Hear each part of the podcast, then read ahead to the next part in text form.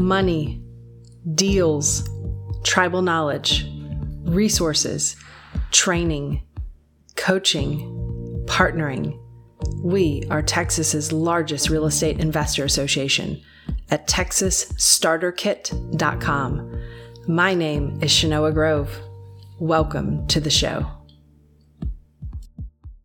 The tip of the week is, uh, is, is something that I feel like is very controversial and also very on people's mind right now. So, what has the Federal Reserve been saying lately that they want to do?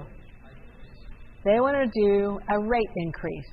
And in fact, they don't want to just do a little baby rate increase. What kind of a rate increase do they want to do?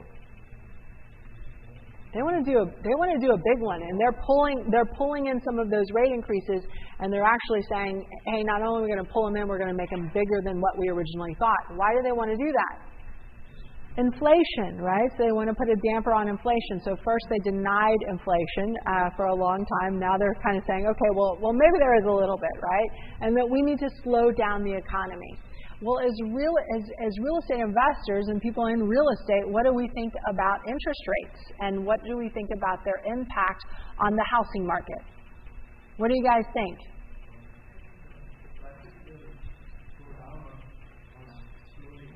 Robin says the price, prices will go down or slowly increase. Anybody else?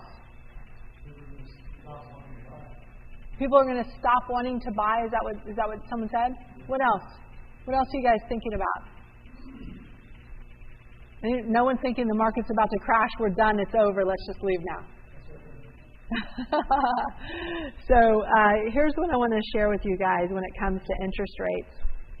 Um, higher higher interest rates obviously means less purchasing power. Less purchasing power. So, what does a 1% increase in interest rates uh, reduce our purchasing power by?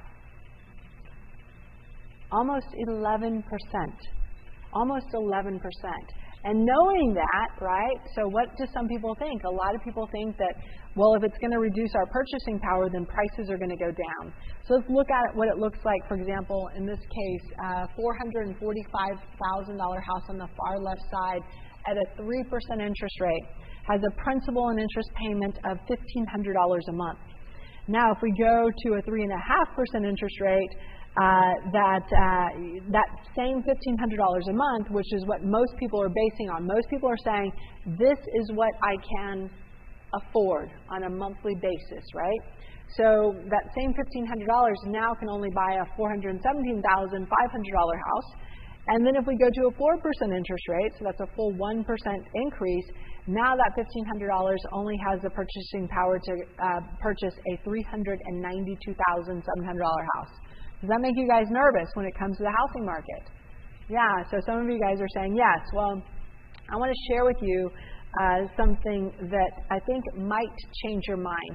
And I know we have some people in the far graph back, and, in the far back, and this graph probably looks like an eye chart to you, so I apologize. But you guys can uh, Google Fred, uh, and then you can uh, take a look at their 30-year fixed rate mortgage uh, which is the, the mortgage interest rates, um, which is the line in blue here, okay, uh, versus the median price, which is the line in red here. Now, this chart goes all the way back to 1970. And here's what I want to demonstrate to you guys as we're looking at this. In the 1970s, as interest rates went up, what happened to housing prices?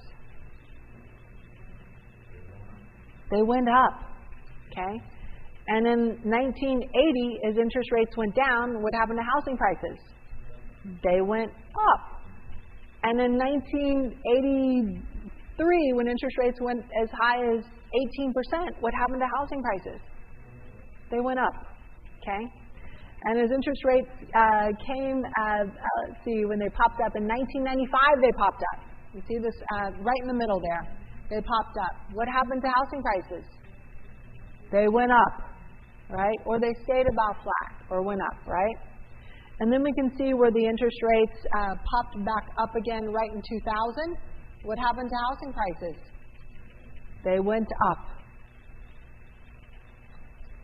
What does that tell you about the correlation between interest rates and housing prices? what does it depend on? Do you see that one little dip that we had there in 2008, 2009, 2010? What was going on with interest rates? They were going down. But what was going on with the economy? What was going on with the world? It's not the interest rates, surprisingly. It's other stuff. What are those other things that might cause um, a housing issue, a housing downfall? What are some of those things?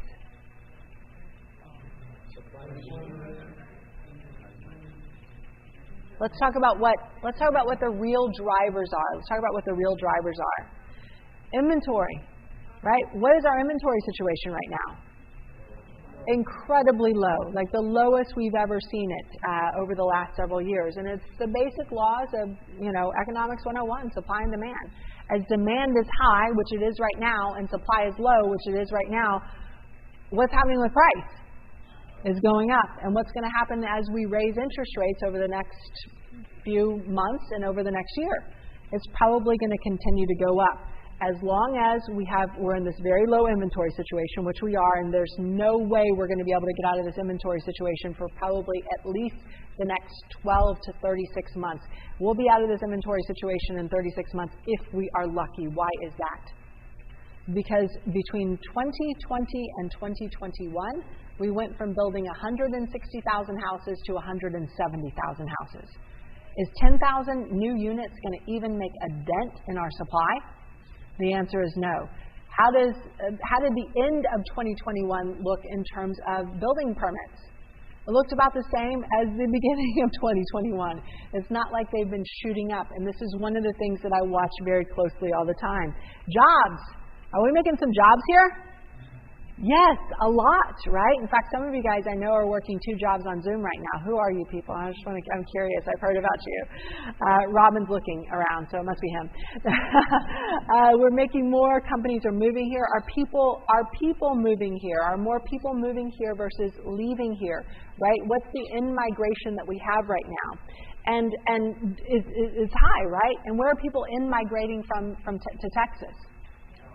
California so when they look at our prices, what do they say? Yeah, the interest rate could go up to like five, six, seven, eight. Who cares? This is still a, a great deal, right?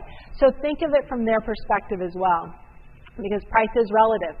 Uh, are people still getting married, having babies, and do we even have more single people than ever buying houses? Right? The answer is yes.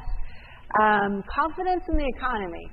I don't know so much about this one exactly, uh, but uh, it is it is um, uh, it is high, right? Versus, for example, where we were in 2008, 9, and 10, right? So confidence in the economy, confidence in their job. How many people feel like if I quit my job today, my boss is going to call me tomorrow and offer me a $10,000, $20,000, $30,000 raise? Yep, yeah, that's, that's, that's what's happening, right? Or if I go to another company, that other company is probably going to pay me ten, twenty, or $30,000 more. So, and, and, and again, I know some of you guys are probably working two jobs on Zoom now because that's a, apparently a thing. Uh, lending guidelines. The lending guidelines affect our ability to uh, uh, uh, you know, obviously get loans. And if we can still get loans, right, is, is that going to bring down our prices? And the answer is no. Uh, interest rates, uh, sort of, but from what I've seen, because uh, I've, I've invested through multiple interest rate increases, decreases, right? What I've seen is sometimes we might have a one month slowdown in terms of the total number of sales, but what we don't have, uh, what we don't have is any decrease in the price. We don't have any decrease in the price. Now, I showed you that graph a few moments ago, and I showed you that one. I'm going to actually go back to it. Uh, let's see here. Yeah, there we go. Um, let's see here. How, how do I want to present this? Um, let's see. All right. I'm actually going to kind of move away from this right here. So, do you see uh, right here where prices went down? Right? What, what data is this? That's data for the entire United States of America. What did Texas look like during this time period? It looked flat. It looked mostly flat. Dallas went down like maybe two or three percentage points, but it mostly looked flat, okay? No, sir, it did not. Uh, I would I would be happy to take you to the I would be happy to take you guys and I'll invite all of you guys to go to the Texas A&M Real Estate Center. They track all of the data. And that's where I got this data from. And let me tell you, for me to tell you to go to the Texas A&M Real Estate Center, I'm a University of Texas graduate. That says a lot, right? But they have the best data in the country, okay? The best data in the country. And so we didn't see this right here. We didn't see this happen in Texas, okay? Yes, sir.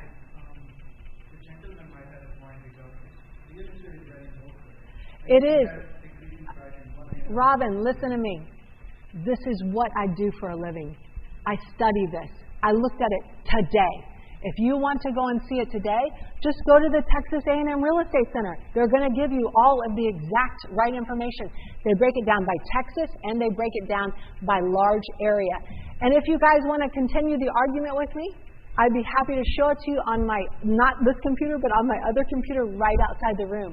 I've, I've got it. I've got the data, guys, I promise. So let's continue to talk about some of these drivers of price here, right? Lending guidelines, interest rates, but again, it's more of a short term effect. So when I've seen interest rates drop or go up before, occasionally what you've seen is a short term little blip in the total number of sales, but you don't typically see any blip in terms of the average or the median price. Uh, and also, uh, you know, we talk about inflation, right, which is one of the main reasons why the Fed is increasing the interest rates. But what is inflation for real estate and real estate investors? It's appreciation. And it's one of the most beautiful things we experience as real estate investors, as homeowners. So some of you guys as homeowners are saying, oh, woe is me, right? My, my, my payment's gone up, right? uh, because my taxes have gone up. But you're crying all the way to the bank. And I did a poll, and no one feels sorry for you, right? How many of you guys have rental properties? Okay? How have you seen those values go up? So if you look at your balance sheet, what have you seen with your wealth? You've seen that increase. You've seen that increase. So for us as real estate investors, and I've got a lot of rental property and a lot of multifamily, what have I seen happen with my overall balance sheet? I've seen it grow substantially in these inflationary environments. That's why it's a great thing to be a real estate investor, uh, even when there is inflation and even when interest rates are going up.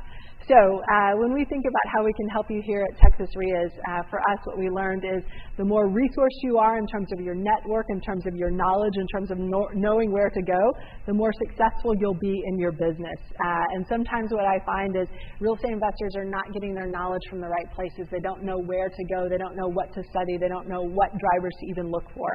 And a lot of times, some investors are getting their uh, knowledge from what I call YouTube University, right? So they don't even know who they're getting it from, what out of state person they're getting it from.